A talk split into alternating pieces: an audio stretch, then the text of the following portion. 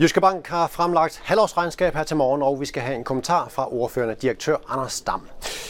I og med, at Jyske Bank allerede for en måneds tid siden kom med en opjustering, var det kendt, at overskuddet efter skat lander på knap 1,7 milliarder kroner. Her bidrog andet kvartal alene med et overskud på ca. 800 millioner. Forventningerne til hele årets resultat lyder fortsat på et overskud efter skat på mellem 2,6 og 2,9 milliarder kroner. Jyske Bank vil endvidere i gang sætte et nyt aktietilbagekøbsprogram på op til 1 milliard kroner.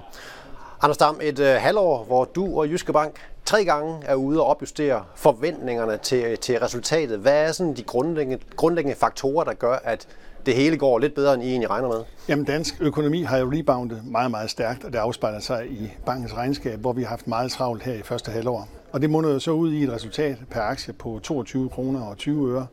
Det er jo 12 procent bedre end hele sidste år, og det signalerer, hvor godt det er gået i banken her for året indtil nu nogle særlige steder øh, i banken, hvor, hvor det går bedre, end du egentlig gået og gik og, gik og forventede? Jamen det er jo næsten over hele linjen, at det går bedre, end vi har forventet. Der er høj aktivitet på vores øh, boligkunder. Der er høj aktivitet her i markedsområdet i Jyske Finans. Name it. Vi er oppe med 13 procent cirka på vores basisindtjening. Vores omkostninger falder. Vi har tilbageførings på nedskrivninger, vi har pæne kursreguleringer. Så der er ikke rigtig noget at være utilfreds med i den her sammenhæng her.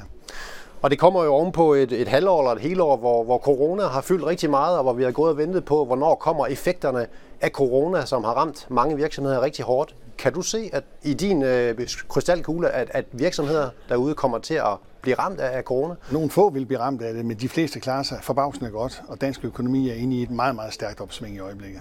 Og det her opsving i dansk økonomi, hvad, hvordan forventer du, at det kommer til at gå fremadrettet? Jamen, jeg tror, det fortsætter året ud, øh, hvert fald. Måske også et godt stykke ind i næste år. Så vi ser lys på, på fremtiden.